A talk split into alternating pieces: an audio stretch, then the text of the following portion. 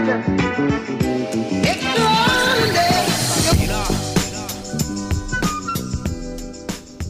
were talking before we start recording, and when you're asked to do, as I have been this week, kind of quite mundane design jobs for a specific pitch or presentation, there is part of you where the client is saying, We just need something which is similar to this brand to make our point.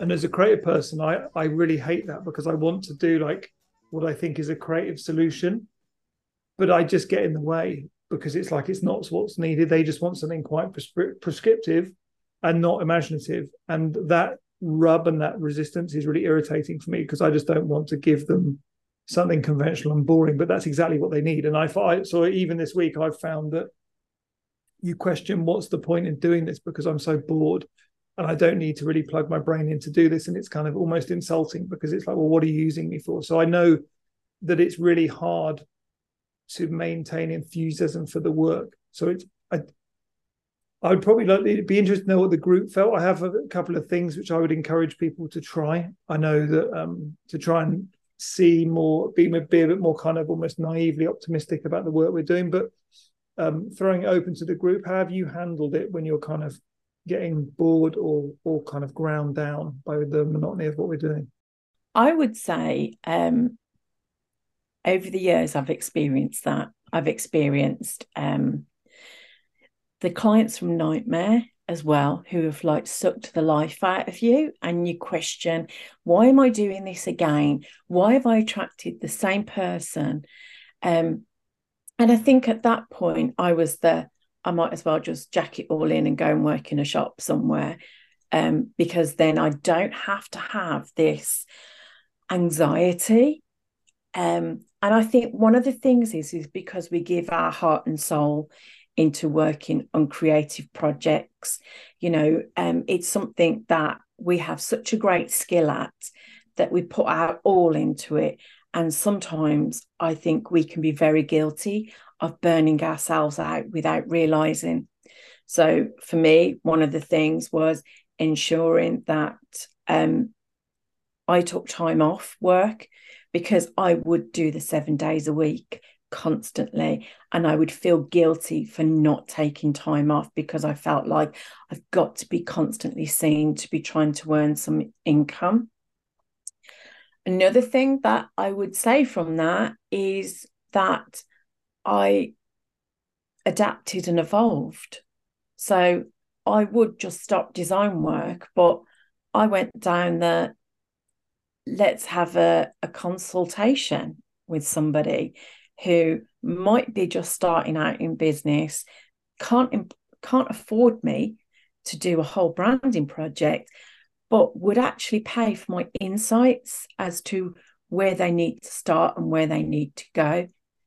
And I think that's really rewarding because those type of people haven't got a clue and you really kind of like shine a light on the path for them to head down.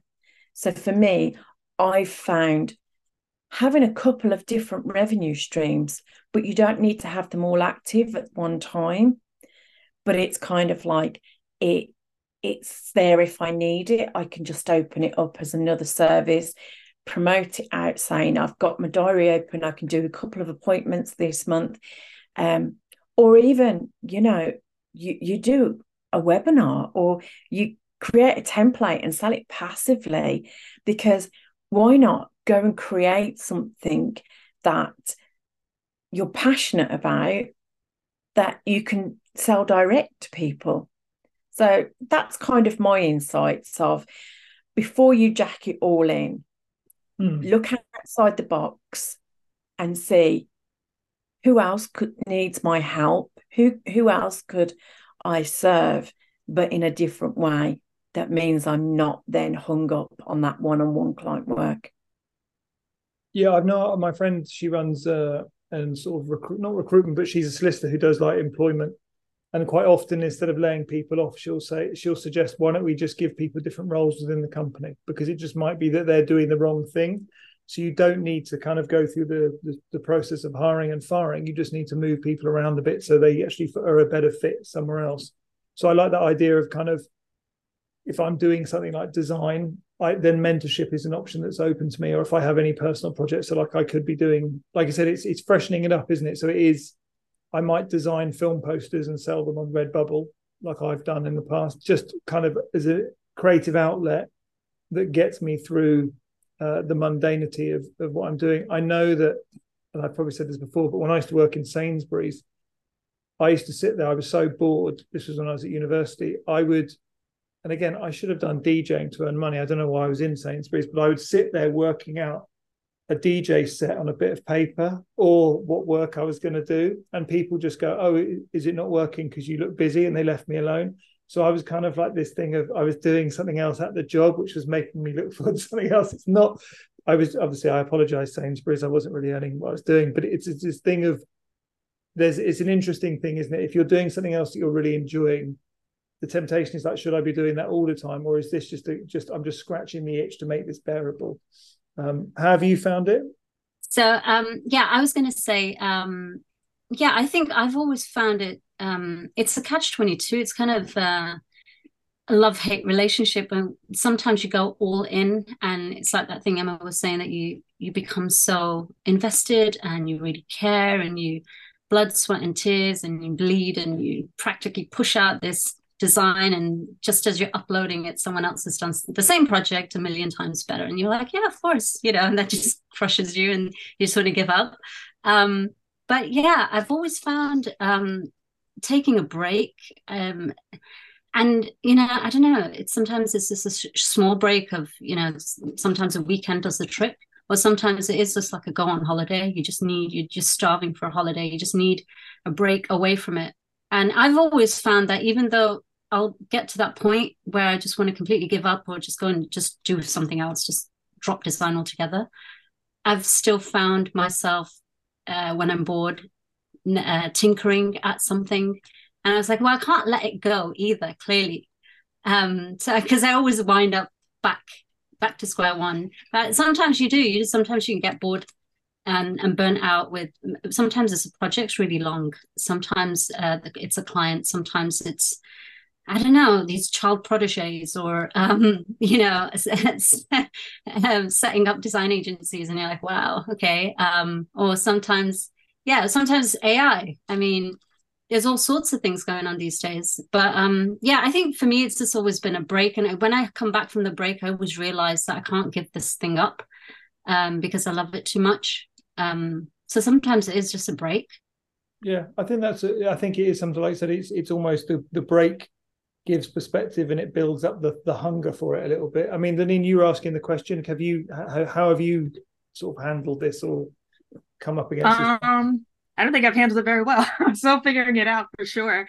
Um, I find that like I've kind of speaking to the kind of like the points that were already mentioned, I feel like I kind of cycle through the different parts of my business. So I'll get super into strategy and I'm like, I love this because I don't want to touch design right now. Like I don't care. And then I get super into design. I'm like, I don't want to think about strategy. I want to design something just because it's pretty and fun and cool. And I don't want to have to think about audience. Um, and sometimes I'm like, I love both because I love having that bird's eye view of the whole process from first thinking about the strategy to the design to the execution to implementing it. So I like that whole pipeline. So I think my way of trying to sort that out has been like cycling through those different areas. Um, and I, I think that more, I tend to get more kind of trodden down by the business side of it, you know, the chasing the clients or, or the the projects and updating the portfolio and all those other things that go into, um, you know, being on your own. I think is sometimes what kind of bogs down. So if I can find some balance between the strategy the strategy, the design, and all the business to-do lists that I might be able to find a, a good a good balance, but I'm not sure. But I love the idea of breaks and and you know just kind of stepping away because I I do find myself drifting towards design even when I'm like I don't want to do the client work, but I'm like oh but there is this really cool brush that I want to try in Photoshop or this one cool tutorial I saw. So I find myself still fiddling with design, just not on someone else's terms or not because it's a brief or not because of something else.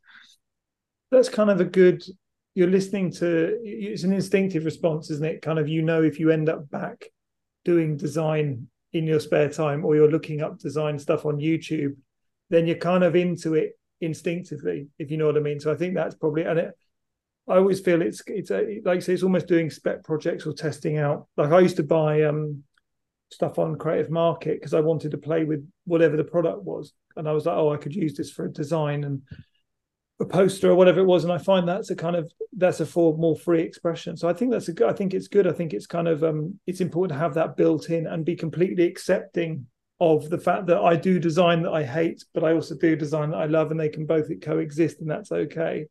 And then I think if the challenge is always going to be part of the reason you probably love it is is the lack of expectations and the lack of feedback from other people and the kind of there's there's less constraints on it so you have a bit more freedom and you're left alone there's less pressure. So i think it's um i think i guess the one thing i'd say from experience from for me was we were always really very naively optimistic to sort of believe what could be possible in the brief. And i know from experience that's not always the case but the example i always think of as a, as a really good thing to remember would be um, the fearless girl statue in new york in front of the bull when i spoke to pete who did that he was saying that that came out of just like a, a newspaper ad a brief for a newspaper ad for a bank which is really quite boring and prescriptive. You can imagine the client is boring, the subject matter is fairly boring. You have to be quite straight and direct. Um, but it ended up as this. So obviously, it was a kind of the brief would have been something like a reaction to sort of big banks and capitalism, and maybe like we stand up for the little guy kind of a sort of sentiment.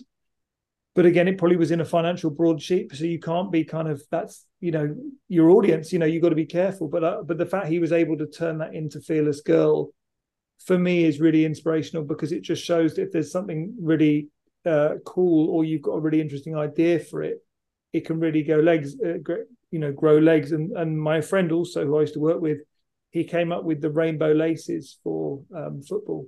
You know, so sort of it was that thing of that was an idea that was a brief. I think he was working for Paddy Power, and it was kind of or whatever it was, and it was like a, a, another weird idea he had.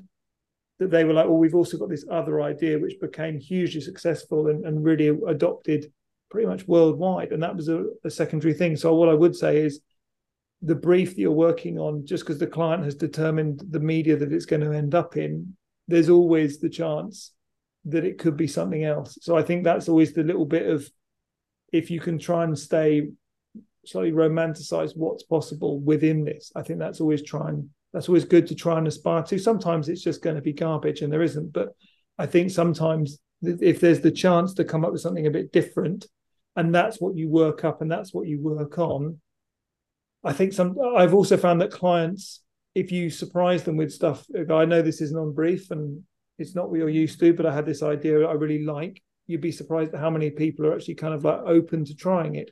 So it, it, it allows you an opportunity to sort of change their perception of you and what you're capable of. So I, I, think as hard as it is, if you do come up with an idea just you know at random, then trying to sort of present it just to lift yourself out of the boredom is is definitely it's worth a go. It's uh, but the other skill, which is the flip side, is knowing when and when to do this. And the best people in advertising, we would do take every brief and be really kind of um, like this and try and make it brilliant as well as brilliant as we could. The smart people who got promoted well beyond us and were always the ones who got, you know, what's the word? Headhunted and taken to bigger agencies, they knew which briefs were the ones to put their energy into. So they would be given a brief and they're like, this isn't one we want to win. So we're not going to put any any energy into it. We're still going to give it a go, but it's a strategic one. You're going to deliberately not go through to the next round so that more people will be taken away from the big juicy briefs. And they're like, yeah, this is for Guinness, this is for McDonald's. This is the one that we need to break. And then that's when they would put all their energy into that. And I knew a team, they did one campaign. They moved to another agency, worked on a Guinness campaign, and they were doing, and they came in late. And there's always this thing of if you're late to the brief, anything you come up with is is is has novelty factor because everyone's burnt out. And then they won that, and then they moved to another agency in under a year, I think. So it was like this real kind of snakes and ladders. They just got three ladders and were just at the top of their career. Um, because they just got re- they were really good and strategic with their briefs. So that would be the only thing I would say is it's good to be kind of um, see the potential in the brief, but also you have to be a kind of strategic enough to know, yeah, this isn't something that I'm going to put too much of my energy or get heartbroken over because it's just not it's not the right timing. You know what I mean? But that, that was that was a really good question. And then I think uh, you also had a question about something which I'm dealing with, which is starting an email uh, newsletter type thing. And I'm glad we've got Emma here as well because she can advise us on. Well, I say us. I'm, I'm going to be watching this back and taking notes as to how I can do it. But one thing that I would say this week and is uh, Emma, I, I, sent it to you. You got a shout out with David Hieatt's doing. A, oh yeah, thank you for sharing that. Doing like a live. Uh, it's well, it's a it's a newsletter. I this is just total info hoarder addict. I like I've been I'm knackered. I was up till one working and I fell asleep in the afternoon. I woke up and saw that email. And it was like I've got this new email how to build a like a sustainable three hour yeah, in like, and it was that, and I was like, oh yeah, I'll buy it like an absolute fiend. I just, and I remember thinking, what am I doing? Why have I just just like blurted out like, yeah, take 350 quid, please. I just want to learn it. And then I calmed down and woke up and just thought, what are you doing, you weirdo? You don't finish any courses. You've got his book sitting over there. You've got the audio book, and you you never finish those. So now you're just paying to unfinish another course. So anyway, but the goal was oh, I, I might actually start and finish a sustainable newsletter. And then, Lean, you had this question. So your question was about kind of email newsletters, wasn't it? And then at the end, after this, I want to talk about daily newsletters because I had a really good email, ironically, about that. So, Lenine, please take it away. Um, yeah, I mean, it was just kind of like a broad, you know, kind of how to start. Um, obviously, I've been researching things, and I feel like whatever tactics were worked maybe even a year ago, two years ago, like no longer work. Um, obviously, social media has changed in terms of algorithms, platforms that have kind of lost favor with people, um, and those kind of things. So there's so much tactics and, and, things that are up in the air in terms of what works and what doesn't work.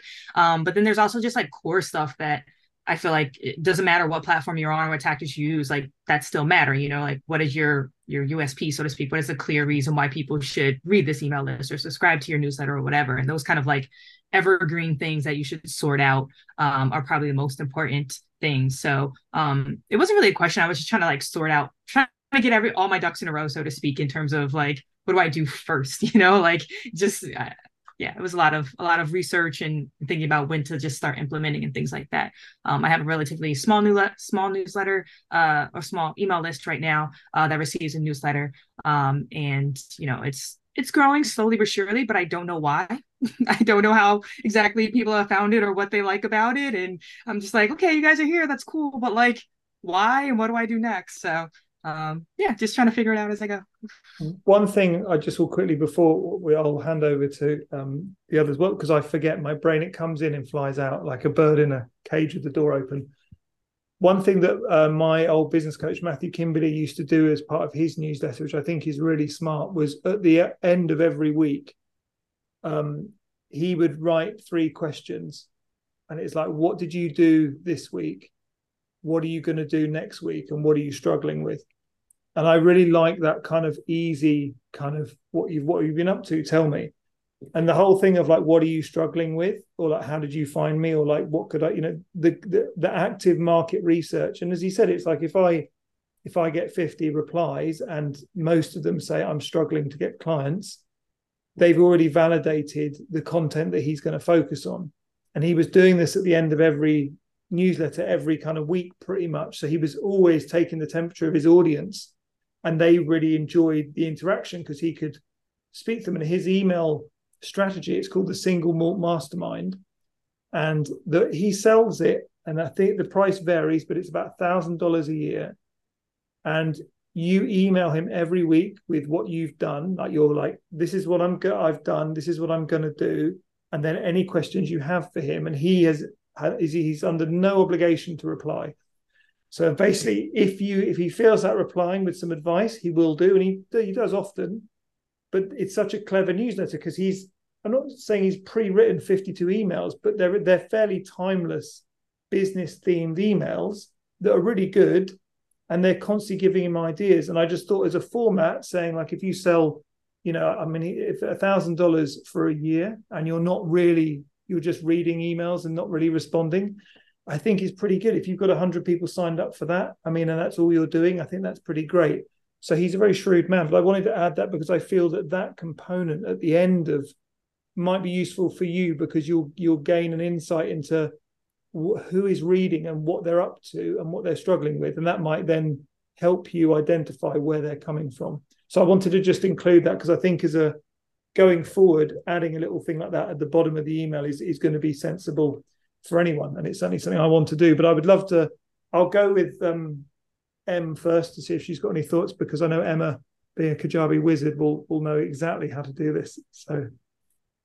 Uh, with me, uh, no, there's not. Um, I've not really. Um, yeah, I don't. I don't have much input with regards to newsletters, so it's not something I've dabbled in too much. I've set up a few sort of um, uh, automated ones, uh, but outside of that, I've not done much. So yeah, not really my my department. Emma's probably best.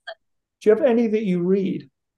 So, oh, like, subscribe so to look forward to. So yeah, because we all subscribe to loads, but there are any. Are there any that come through that you're like, oh, I'm definitely going to read this?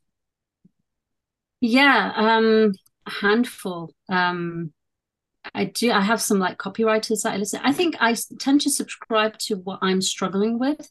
So whatever I'm working on. So recently, I've been doing a lot of systems and processes. So I've, I've subscribed to a whole load of people who sell that service. So even in their newsletters, they're giving away tips and tricks. So I will sort of subscribe in sort of intervals, and then I'll unsubscribe when I tackle that problem, and then and so on and so forth. So every time, so it's just very purposeful that's kind of how I do it.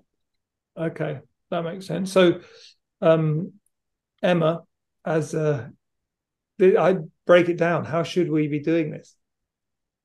First of all, frequency, or or actually, like I asked you, why do you want to do a newsletter?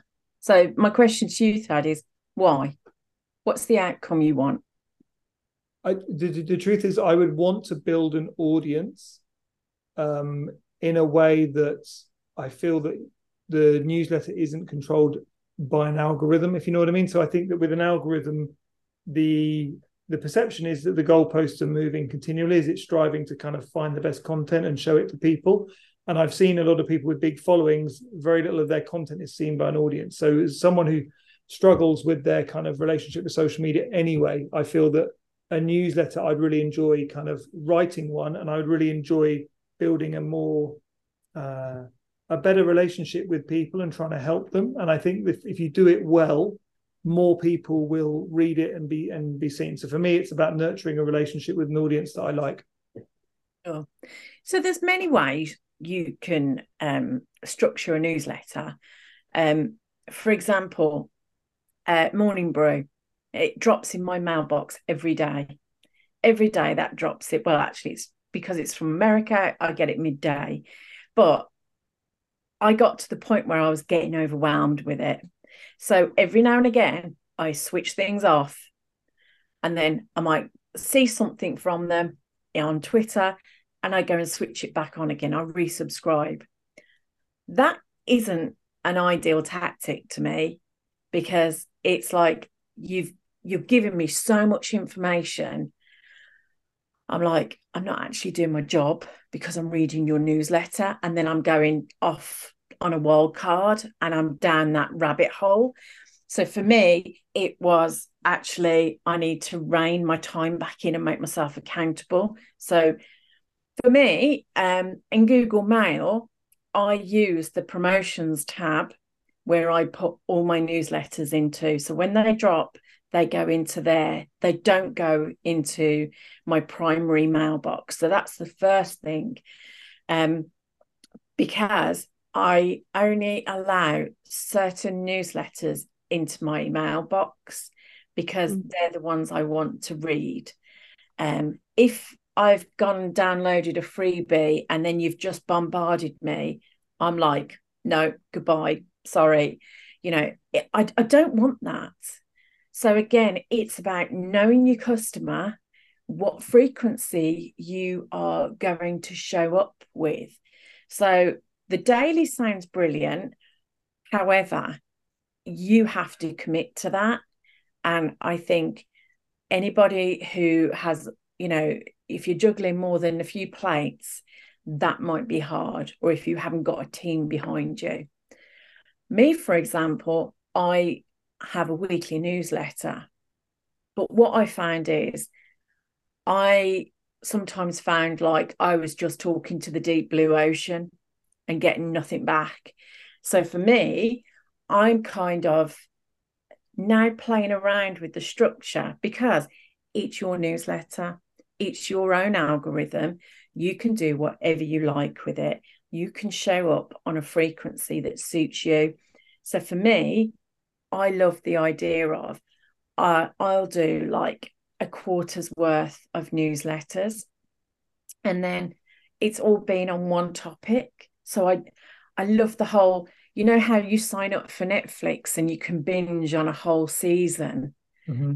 That's what i want to do that's how i see my newsletter is i will drop seasons you can wait till the end of the season and binge them all at once or you get them each week they're released like an episode so that's my tactic. I want to put a spin on, you know, um, I want to do things differently and I'm constantly adapting and evolving. Um, when I've had feedback, it's been brilliant. They're like, oh my God, I so needed this today. Because what I tend to do is um, I focus on one topic.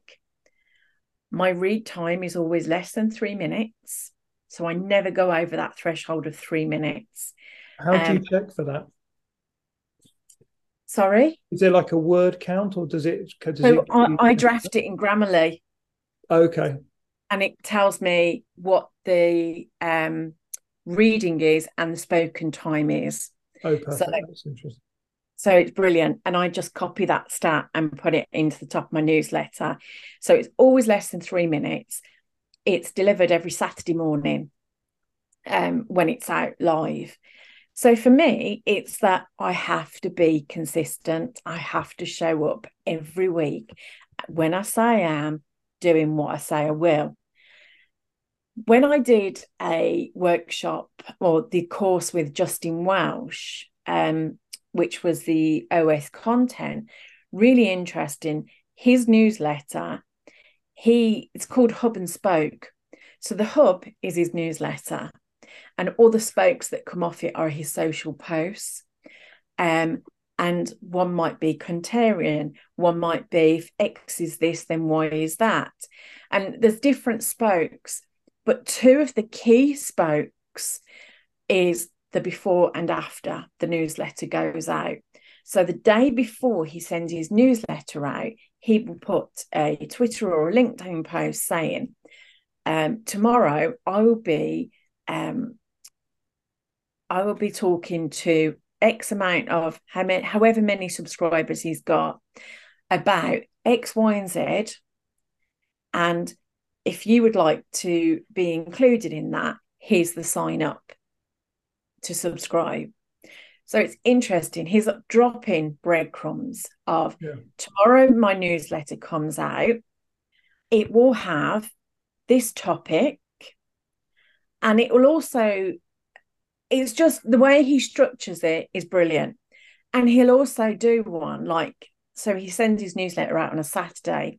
Then on Monday, he'll do a post hub um, tweet, which is on Saturday, X amount of people opened my newsletter on. And it's like. So it's kind of validation, social proof, and kind of promoting it in a way that's sort of like, don't take my word for it. These people are into it but it's also that fear of missing out kind of yeah. thing. Oh, I'm going to sign up for that. That might be interesting, especially if he's got tens of thousands of subscribers. So there's that kind of concept. Um, what about you, think, What do you? Because I mean, obviously, have you, have you got any questions or with what, what Emma's talking about? Does any of that resonate? So, like, who are you? How? What's your plan behind your newsletter? Um, to talk about the format is interesting because um, when I first started thinking about it, I was very like, okay, there's rules, you know, there's all these rules like best day to publish, how frequently to publish, yada, yada, yada. And I got sucked into that.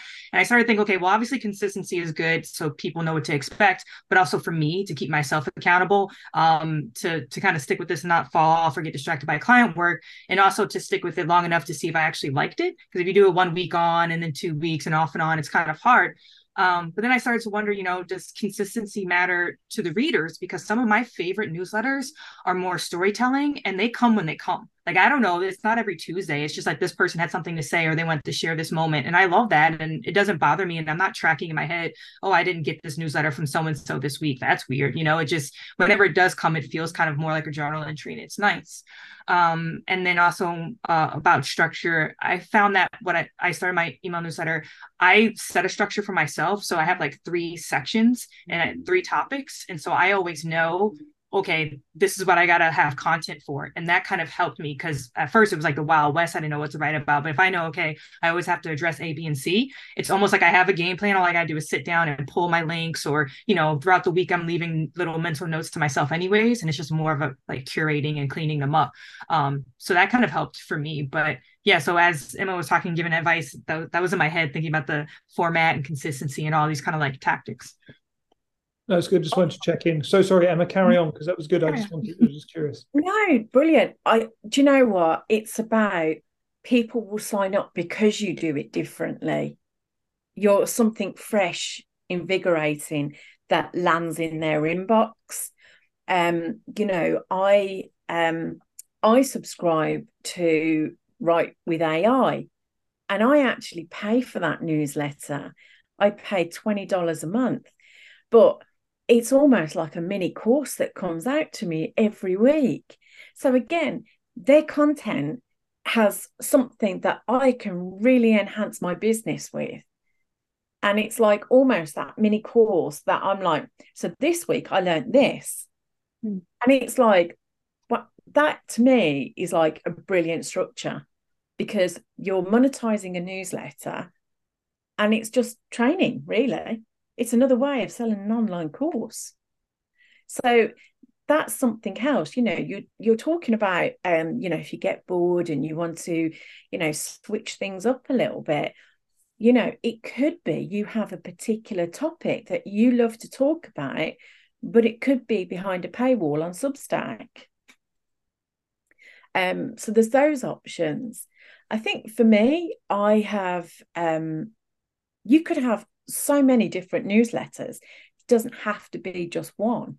So, again, if somebody likes a particular newsletter on um, your creative direction or something that you love to talk about, which is a particular topic, they're interested in it.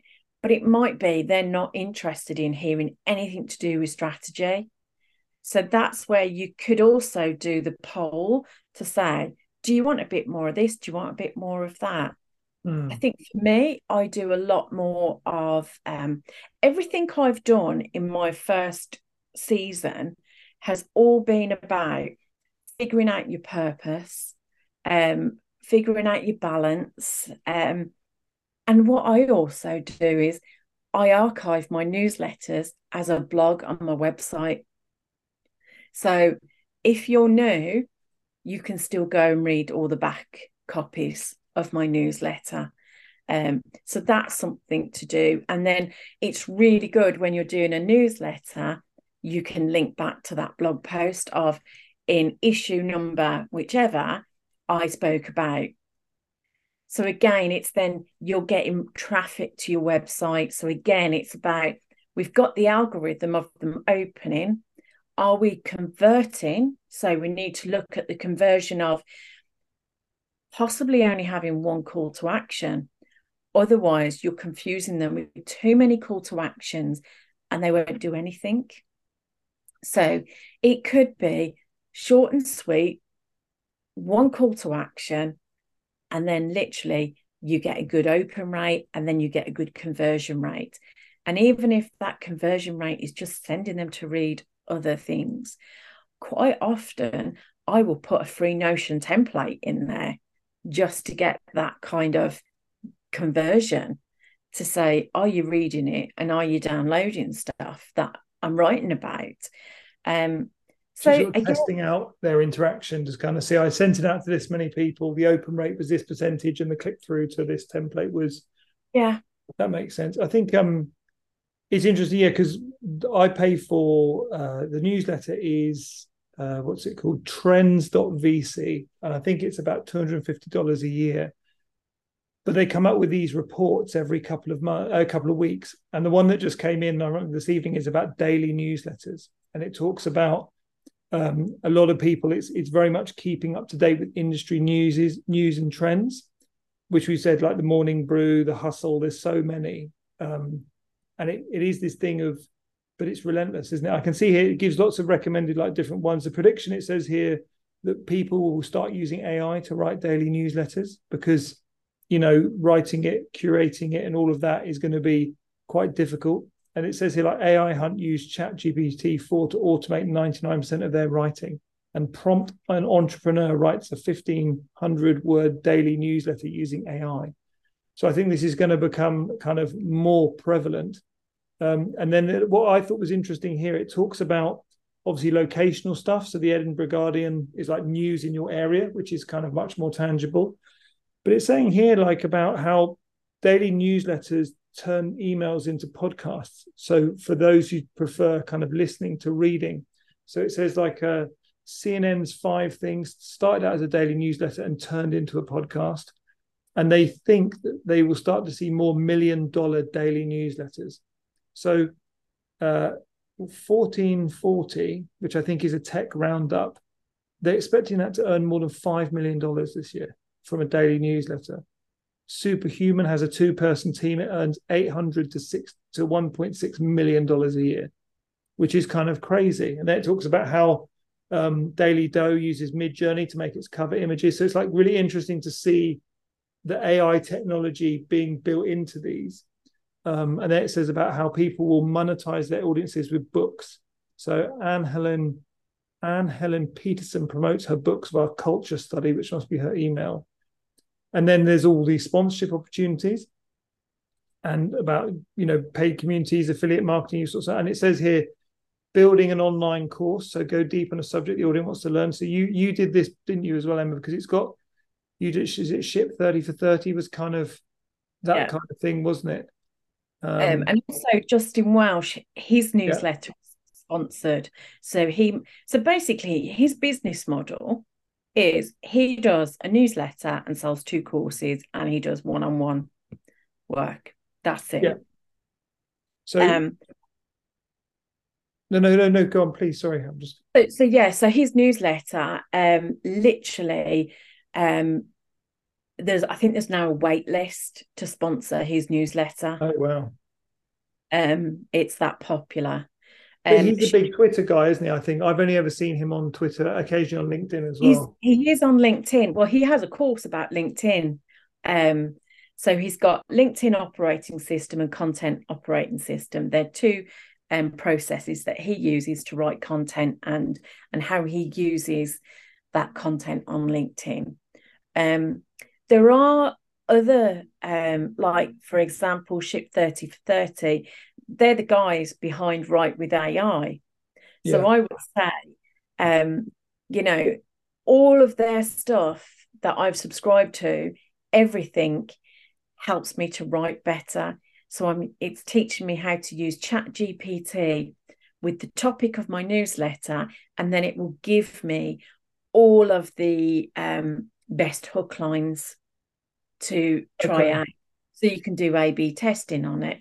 So I would say, especially if you're doing a newsletter, it I I think I have two um, links that I can share with you guys um, that are wanting to do newsletters, um, where you get a month's trial for Write with AI, so you can okay. go in and have a look. So I'll share that with you. Um, and what they'll do is when you subscribe, they say, "Do you have a friend that wants to know how what, that you think would be interested in it?" Here's um, three links for um, 30 days free trial of our newsletter. So again, if you're doing a subscription, think about that.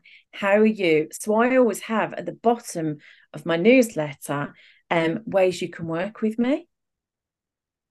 Also, yeah, that's quite a good one, isn't it? I know that um, sorry, just to, while you mentioned that, I know that my friend Lucy, she she really recommends her clients have that as a proper post because it's yeah. like you know, so it's very much you're just reminding your all people on LinkedIn. It's like this is how you can choose to work with me, and a lot of people kind of overlook the simplicity of that. So yeah, I love that. yeah, how you can work with me. Um, even that, you know, are you struggling with something? If so, you can always hit reply to this email and I will answer you.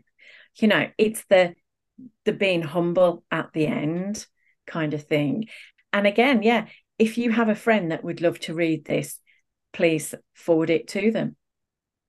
So all of those things, think about, you know, you have your open heading. Um, I, I can't think how I've worded mine, but, but basically mine's called Chatterbox. So you get my chatter in your inbox. Nice. And then hey, you know, it's like talk That's very good. I love that. I'd be I'd be secretly delighted if I come up with that because you've got like a little line to sell it in. So yeah, yeah. Really and then literally, it's like um, you know, delivered to you every Saturday. That's it. Then I've got the issue number. Then you've got how long it is to read, and I will also include whether there's you need to plan in any action time. So if I okay. give you like three or four questions, I'll say action time, you need about 30 to 60 minutes. Because what that means is they're going to bookmark me to come back to me later because I've told them you're going to need 35 minutes with me. That's nice. So what um, I'll do, I'm I want to go through the key lessons that they recommend for daily newsletters to see if this is helpful for anyone. And then I'm going to come back and hammer you, Emma, on how do we get people to join the list? Because if I'm sending out a newsletter to one person, obviously I want a 100% open rate, but I need more people. So this is going to be, that's what I'm going to come back uh, with uh, questions for. So it says here key lessons pick a topic that has enough content for a daily newsletter and combine related topics if your subject is too niche or niche. Um, build in a value ladder to upsell products. So engage readers with free content before promoting your paid offer which is what you mentioned, Emma, about kind of Substack and things like that. Um, quality and consistency matter. Do not sacrifice quality for the sake of your publishing cadence. Again, we've actually said this. So, um, form a unique voice or perspective. You need to give value and entertain to stand out. So that's quite. It should be intuitive, but it's harder with AI, I think, probably to do that. But that's a good one. Um, daily, daily newsletters compete for attention. Help readers process information fast by keeping content short and focused. So again, what you're saying, Emma, there of like read time, sort of. I, have seen, like I think yeah, AppSumo, yeah. for example, yeah, AppSumo do a really good job of promoting their products because they got a catchy title, summary, video, and then the full thing. Um, daily letters allow for sorry, da- daily newsletters allow for experiments. Uh, daily release schedule lets you test new form formats with a faster feedback loop. So I think there's all these uh, interesting sort of things of doing it. And these people are making a lot of money. So if you want to know more about that, I can share this report with you, but it's very, very good. What I would like to see before we sort of finish any other business would be what are the what, what would you recommend? So uh, what, what's the best way to sort of actively be getting signups? What would you say? Is it a lead magnet? Is it what, what would you say? Hit me. Really interestingly, um, and I did it. Um, Daniel Priestley, um, found him through Ali Abdaal. Um, he did um, an interview with him. And um, basically, he just show showed up on a, as an ad on Instagram. Now, I've never done an ad. I don't have hundreds of subscribers, but for me, it's about I only want people who literally want to read my stuff. I, you know, and share the, the word kind of thing. But what Daniel did, um, he put out a you could sign up and get a free copy of his book. And you would also, and it's happening this Saturday, you get to do a free course with him. So, one of the things that is that you have so much stuff sitting in Kajabi. Yeah. You could quite easily do a live webinar um, where you get people to sign up to come to this webinar. And from that webinar, you share this course or a module of your course for free. Or you talk about the concept of the heist. Um, but what you're doing is so I've had the book turn up today. Um, and it's amazing. I'm just like, brilliant. I've got a free book, I've got a free course, and all I've had to do is give my email address. Anybody else got a copy? well, I'm gonna just I think I'm gonna hammer you through. Look at this, I've got I, I see when I raise you over oh, hold on. and then I double down with 24 assets. Look at this. Look at this look at all these are box fresh, unread. and I have Audible. Where is it? I've got I've got that book. This is brilliant for people listening, isn't it? So what is this idiot doing? yeah, so anyone that's listening, we're all just Yeah, pulling yeah, it, books yeah. off bookshelves. Key person influence is really good. I really genuinely, like I said, I think he's really great. Uh, So that is quite intriguing as far as and and Steve sort of mentioned this where you're kind of you're being you're using the specificity of the ad machine that um, Zuckerberg has built to really hunt out people that really want what you're going to be talking about. So you're kind of instead of I suppose the other way, which is I'm going to kind of build it and they will come field of dreams. I'm going to go to people in the baseball stadium and go, "Do you like baseball?" Because I'm into that. You know, you're going to go and hunt them out, and then give them something which is like value loaded up front to kind of win them over. Which is what you're saying. If you get a free book and you get a course, you're kind of like the, the you know the social kind of um, what's the word? The obligation to pay him back. The law of reciprocity is kicking in hard, isn't it? So like when he says, "Oh, by the way, I've got you know." would you mind promoting this? He, he's going to play on that psychology. So this is that's intriguing how he's doing that because I think, and I suppose yeah, he probably like James Clear creates a, a specific landing page purely just for the newsletter, drives everyone there, and that's how he does it. Does that? That would make sense. I like that approach. I, I kind of that would make sense as far as your ad spend is an investment as well. Because if you're, it'd be interesting to see when he sells to you. That would be the next bit. Yeah, yeah. Well, just on the James Clear thing, interestingly, within his newsletter, because he is one of them that I subscribe to, um, he will always have three um like quotes or something. Yeah. And least one of them has tweet this underneath it. So Oh, okay. you tweet it out.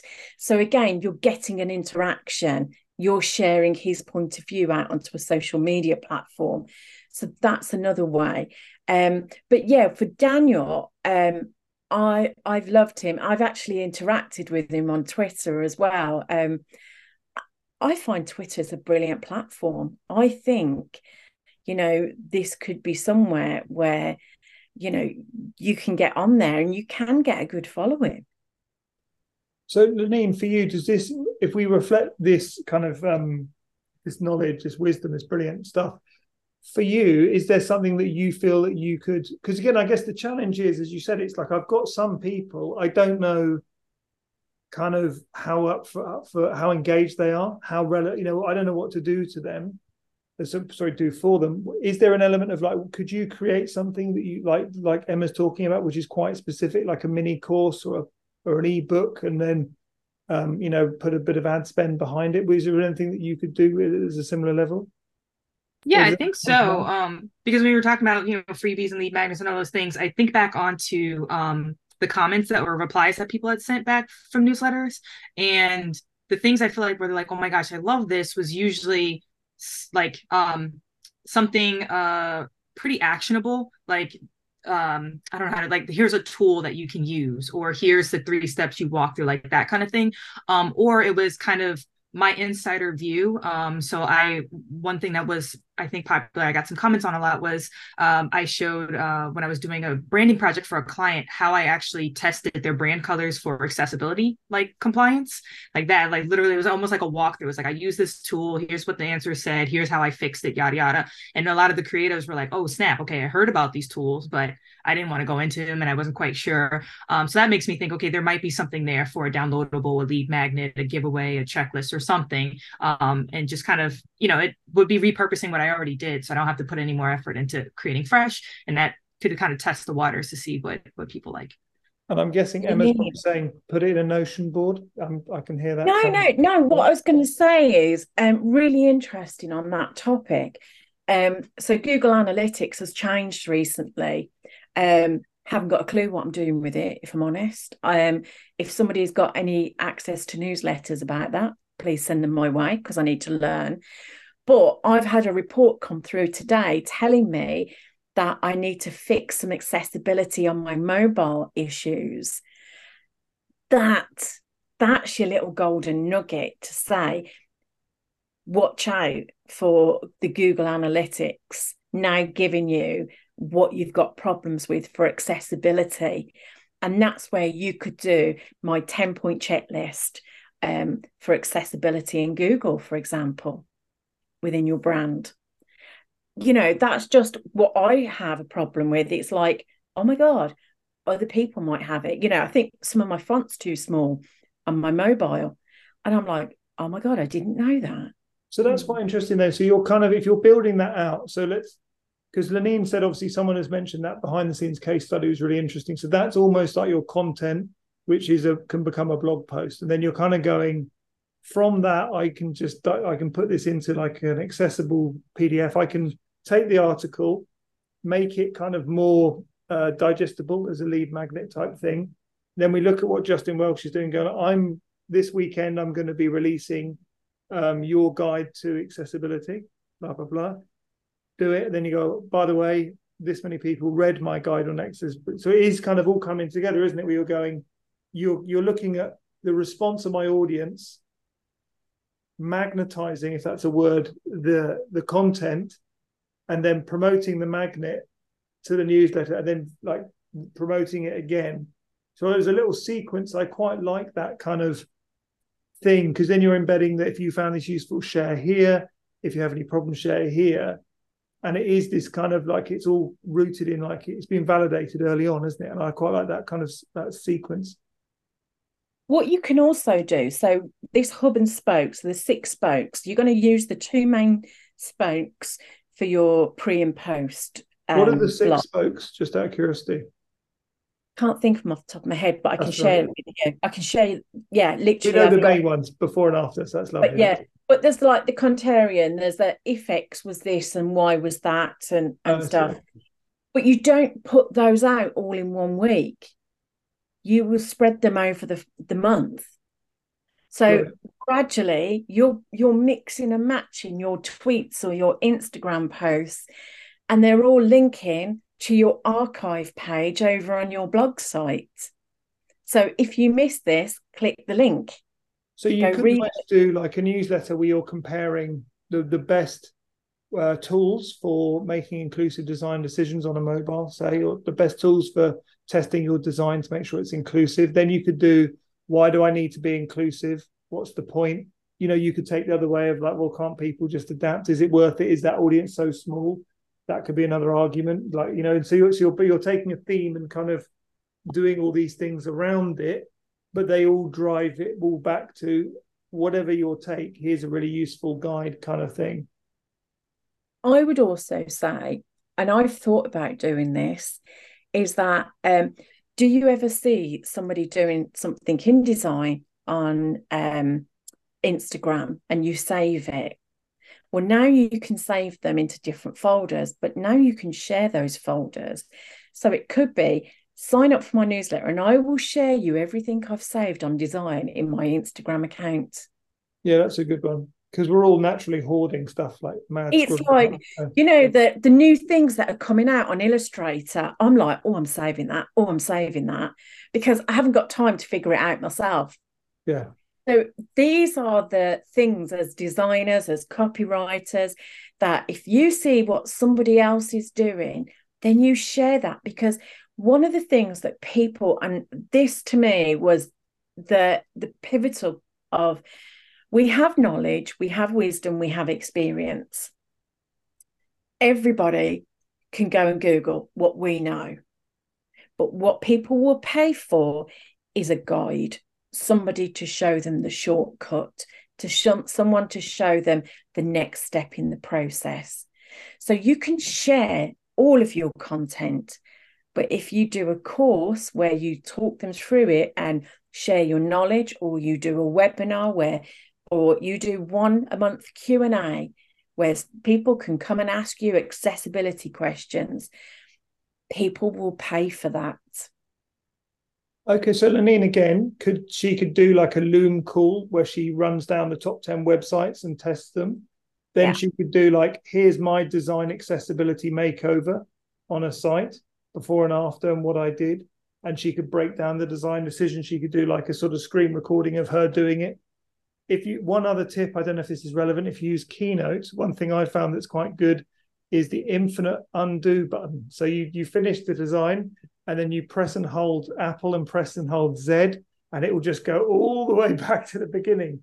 And so you screen record that and then reverse it. And it looks like you're building it up.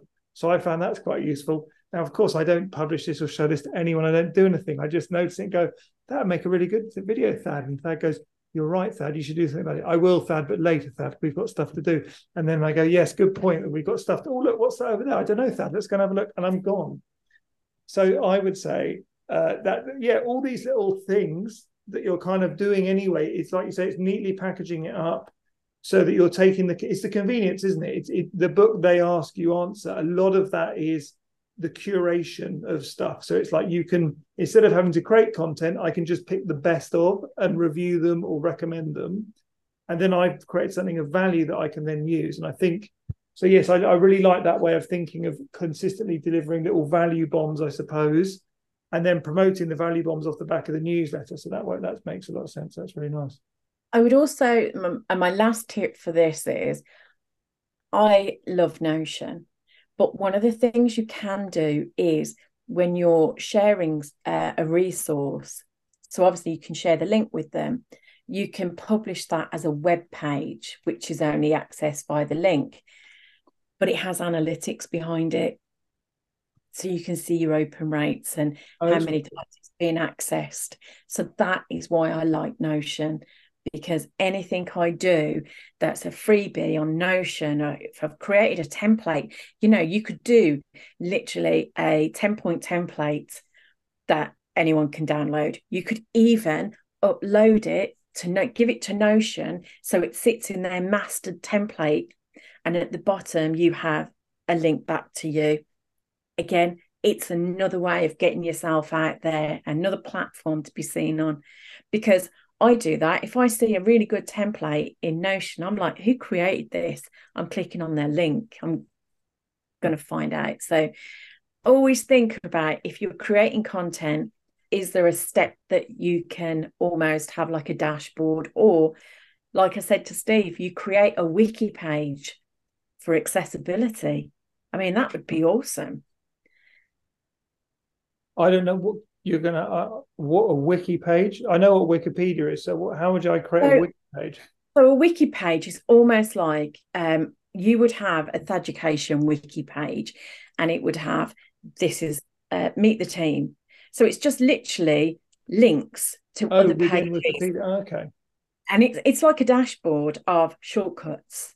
Um, and it's like if you want to quickly grab your profile picture in your bio, it would be on there. If you want your brand assets, there'll be a link to it on there. So again, you can create these like wiki pages because they're just full of like Thad, you could have a wiki page for every creative direction session you've ever done. Oh, and then you leave all the links there, like sources, like it does in. Oh, Yeah. okay. Oh, this is quite good. Another place to hoard stuff. I like it. I like that concept. But That's amazing, Emma. No, that's been really helpful. but yeah, brilliant. And you know, actually, this talk has inspired me too because I'm launching season two in September, and it's all going to be about accountability and productivity. Well, yes, because So- that's your community thing, isn't it? So it's kind of Yeah. you, you have to. That's well, this is this is the bring it up. thing. This, because whatever you do, Thad, if you do a webinar about um, I don't know, whatever you want it to be, the ultimate goal to get them to sign up and join Thad education. You know, that's your that's your revenue starter there at the end of that. So you do the classic 45 minutes. You've got Kajabi. So then you can have that as a continuous rerun every 15 minutes and people can come in and join. And you might have that set to run for six weeks. Yeah. No, this is um is, is so helpful because you know what Kajabi is capable of. So it's, it's definitely this is something like I, I I'm very slow. I think about it a long time before I act, but genuinely, all of this is kind of uh, finding that sweet spot where it's something I look like to to sort of uh, use a callback or close the loop. It's the thing that we talked about in the very beginning. How can I stay in love with creating the newsletter so it doesn't become a chore? And I remember why I did why I'm doing it, and that I think is finding a way to do it that's sustainable, not from a global, eco, you know, ecological point of view, but just that it doesn't burn me out or bore me. I think is the challenge, and finding a topic that I'm happy to write about that's got a lot of content points. That's the thing. So I think for me, with all of these, it's finding that sweet spot, and then once I'm ready to go, I can like kind of I can get a lot done. But I found that the biggest problem was the stop start thing. You think you have an idea you're really on it and then you kind of you get bored because it's either too narrow or it's not really what you're in on about. So all of this I, personally i found immensely helpful and i can start to begin to see how it all comes together. So it's been immensely helpful. So thank you everyone for questions and, and answers and everything. It's brilliant. I think we should do another one on the first email that goes out and well, yes this is a whole new thing isn't it? Of like what you write to welcome people and i i mean the welcome sequence. Yeah.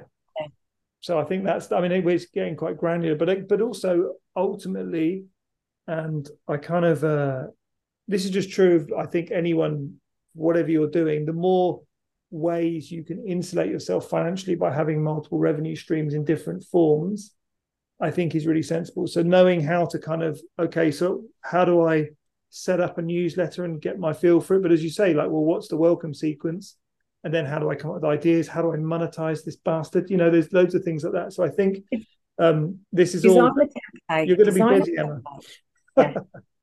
yeah, fabulous. Loved it. But no, thank you very much. And uh, I mean, all I can say is thank you to everyone else. Is any other questions before we go, or is everyone kind of all good? Oh, thank you very much, Lenine. Thank you for your questions and topics. That was wonderful.